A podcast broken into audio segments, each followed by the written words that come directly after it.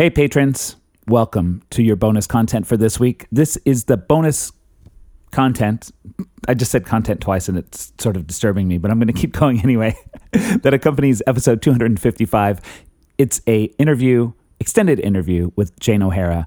Um, this is another one of those ones that I'm like, ah, oh, this is so good. Like the, it's almost like these bonus content pieces get. It's when I like I'm comfortable. The person I'm interviewing is comfortable, and I ask better questions i think.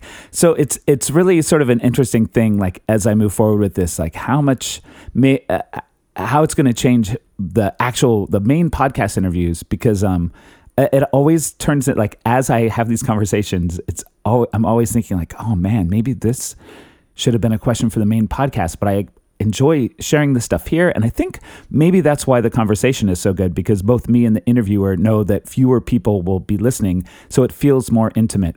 So, anyway, I hope you're enjoying these two. Um, just a couple of check ins. This is a little bit late. It's on the still on the right day, but typically I do these the day before and post it uh, to to publish early in the morning, so it's there when you wake up. But I didn't do that this time. Uh, I was working on a video that I felt like took priority, uh, which I just posted to Patreon today too, and it's on my YouTube channel, um, sort of chronicling my journey with the 30 Days to Wellness with Mark Wood and Jamie Robinson. Uh, it it was a pretty uh, emotional week, especially on Monday. So I I incorporated that all together in a sort of long video. Um, yeah, so there's that. There's a new video up. And I got the first draft of the uh, book, the animal book from Luke Curtis, and it looks really amazing. Uh, I'm really excited. And um, I also got from Bennett Pastor, who uh, engineered the recording sessions with the strings, piano, and voice, uh, all of those uh, recordings. So I'm gonna start mixing in earnest this week, uh, and and oh, and a podcast guest a couple of weeks ago, uh, Lauren Mall, I'm speaking in a stilted way. Lauren Mall is making the video for the first single, which is Home Again. If you saw the show, you know that this is a song. Well, I guess I'll tell you. And well, you know, because you're a patron and you've been seeing all this stuff, and you've heard a, um, a demo of this song. Uh, it's about my dog Corky when I was in middle school. Why am I speaking in this halted voice. It's freaking me out. Anyway, so that's all happening, and um, I'm feeling really awake right now. Uh, so that's good. I, I, think it has to do with the exercise and the whole foods. Like, I've only eaten whole foods for the last, this is the 17th day. And granted, it's early, um, but so far I've had only whole foods, and I'm drinking black coffee, which is new and still it's not delicious. Um, but I like coffee and I like caffeine. And I think that's the only thing left. And I'm considering it a whole food, and so does Mark. So we're good. Anyway, uh, thanks as always for being here. Your membership and your support and your connection to this exchange of creating and um, support and it is really magical. Um, so it, it, matters a great deal that you're here, whether it's a dollar, $25, $35. Um, thank you. All right, so here's the interview with Jane O'Hara. Hello, patrons. You are listening to the bonus content for episode 255. Artist Jane O'Hara, who you heard on that episode, is still with me. Hello, Jane. Hey, how are you? great. I love it. I love it. We're still going to pretend that we haven't spoken yet. Hello. So great to talk to you. Um, yeah, I just like to ask a couple of like other, like, sort of more, not necessarily personal questions, but like background questions. For example, as were you always artistically inclined when you were a kid? Have you always created uh, art? Yes, I I have been. Yeah, as far back as I can remember, I've always liked to draw and paint. Yeah. Do you remember like a, a first moment that it, it you realized this is what you really wanted to like make as your part of your path in your life? It was fairly late in life. Uh, when I was in high school, everyone, you know, trying to figure out about college, and I just, I was just not a directed person at that time uh, at all. And my art teacher said, "Are you applying to art school, right?" And I said, "Uh, okay."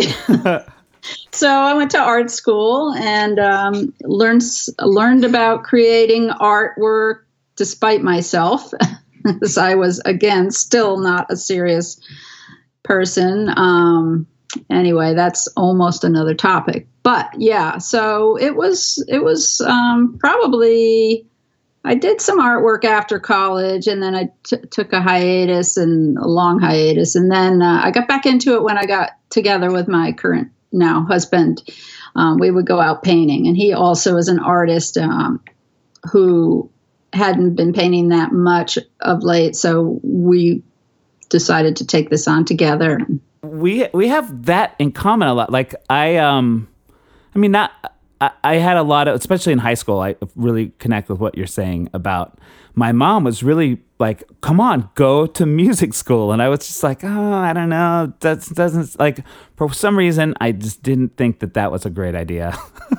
so it took me a long time to, like, finally settle into music. And then ultimately, it wasn't until I was in my 40s I started writing my own work and whatnot. So, yeah. Uh-huh. Did, for, Yeah. for me, there was a lot of, like, uh, self doubt involved in that. You know, as I look back, I didn't think I would. Oh, there's no way I'll ever make a living. It's kind of like it felt sort of, I don't know, like pretentious to decide to be a musician. Like I had a lot of like societal messages slowing me down from pursuing music. Was that similar for you with art? Well, yeah, I think underlying that was just a general assumption I had.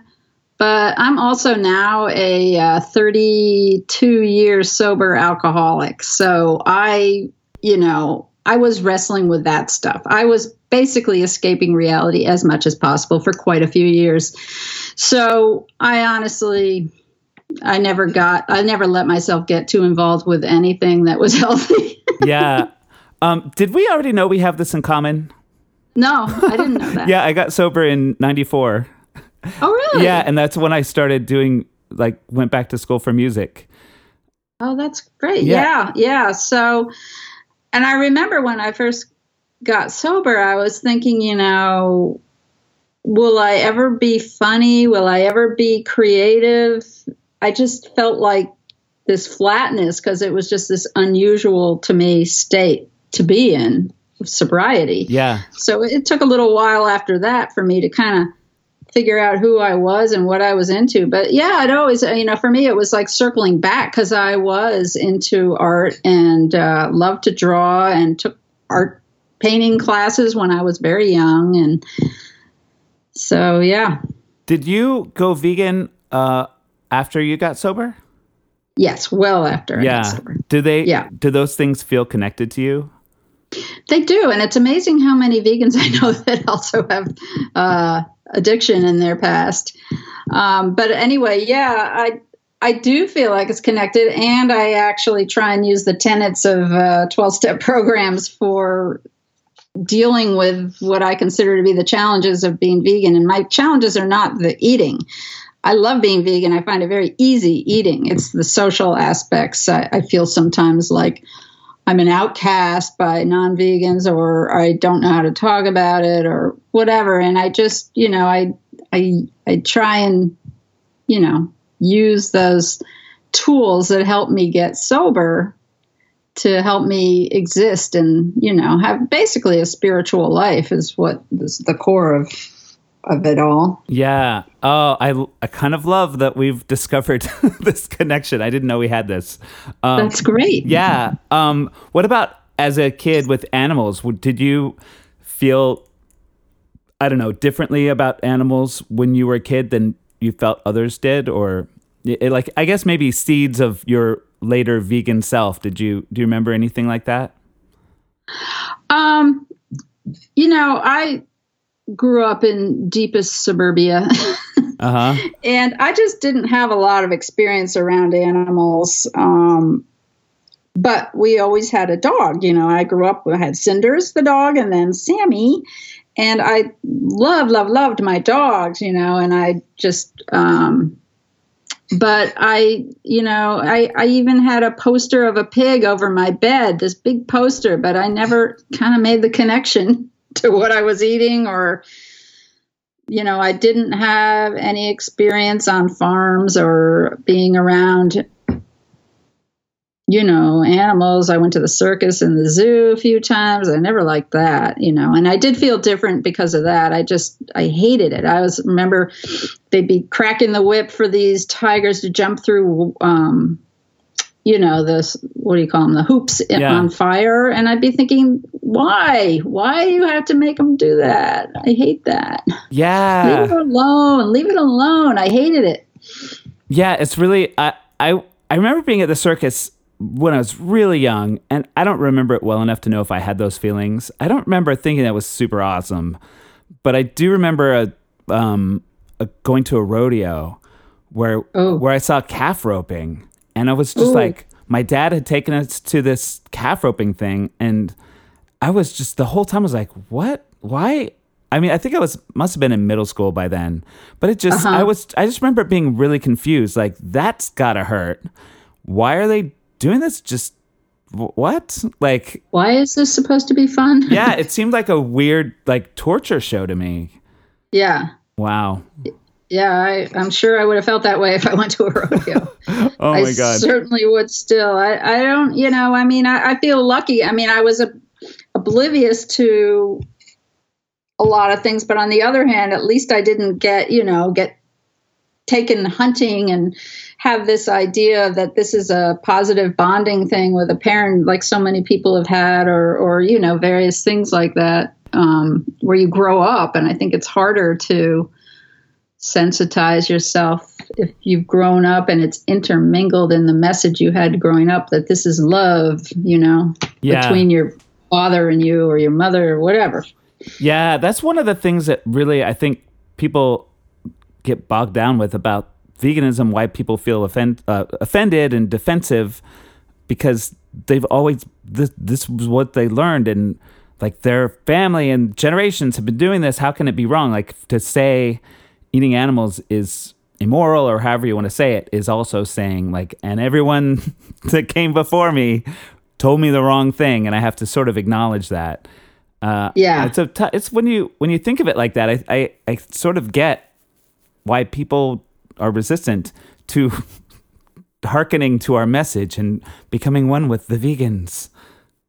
Oh yeah, I mean, I, I mean, when I was still drinking, um, when I was around someone that was a non-drinker, I just felt judged by them bef- before they even opened their mouth. You know, so Yeah. I know, I I'm very aware of that syndrome that when when someone is you know conflicted or whatever about what they're doing but they're doing it and then they're around somebody who's made that change it's just like oh aren't they holier than thou Yeah, whatever. And a lot of times it would have nothing to do with what they were doing. You know, it wasn't that they were proselytizing to me or guilt tripping me necessarily, you know, but, you know, so I, I know that state. And I was there too for quite a few years before I actually made the leap to become vegan, you know, but I would carefully not put myself in the situation where I would feel guilt tripped.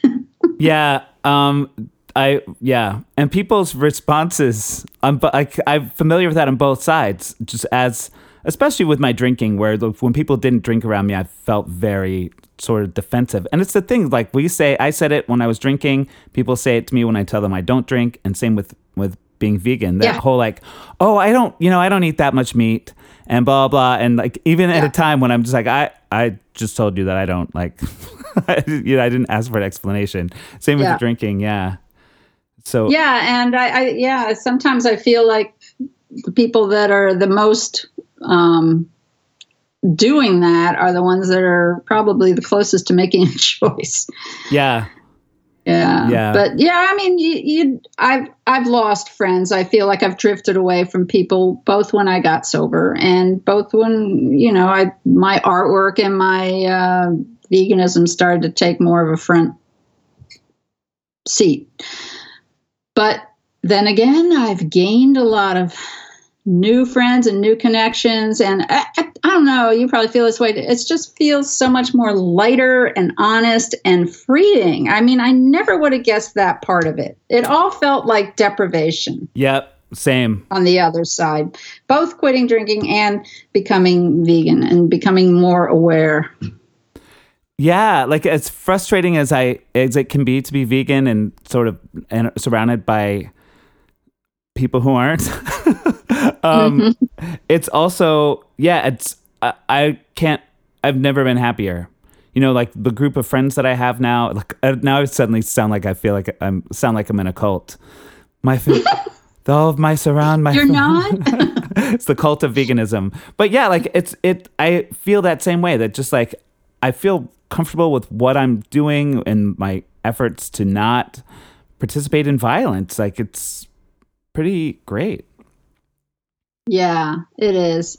And you know, I I feel like my artwork and of Burden and um, sort of my positioning with um, art activism even feels like a strong term. But anyway, for that topic, I feel like it's very much trying to bridge, you know, trying not to be us and them or, um, you know, I mean, I know there are vegans that you know they they wouldn't eat with someone that was eating meat and i honor that but i am not that Yeah. and um, you know i was just with a new friend recently and it was like the third time eating together and she said oh does it bother you when i'm eating beef like she's been getting to know me and i said i try not to think about it but That's a hard question to answer, isn't it?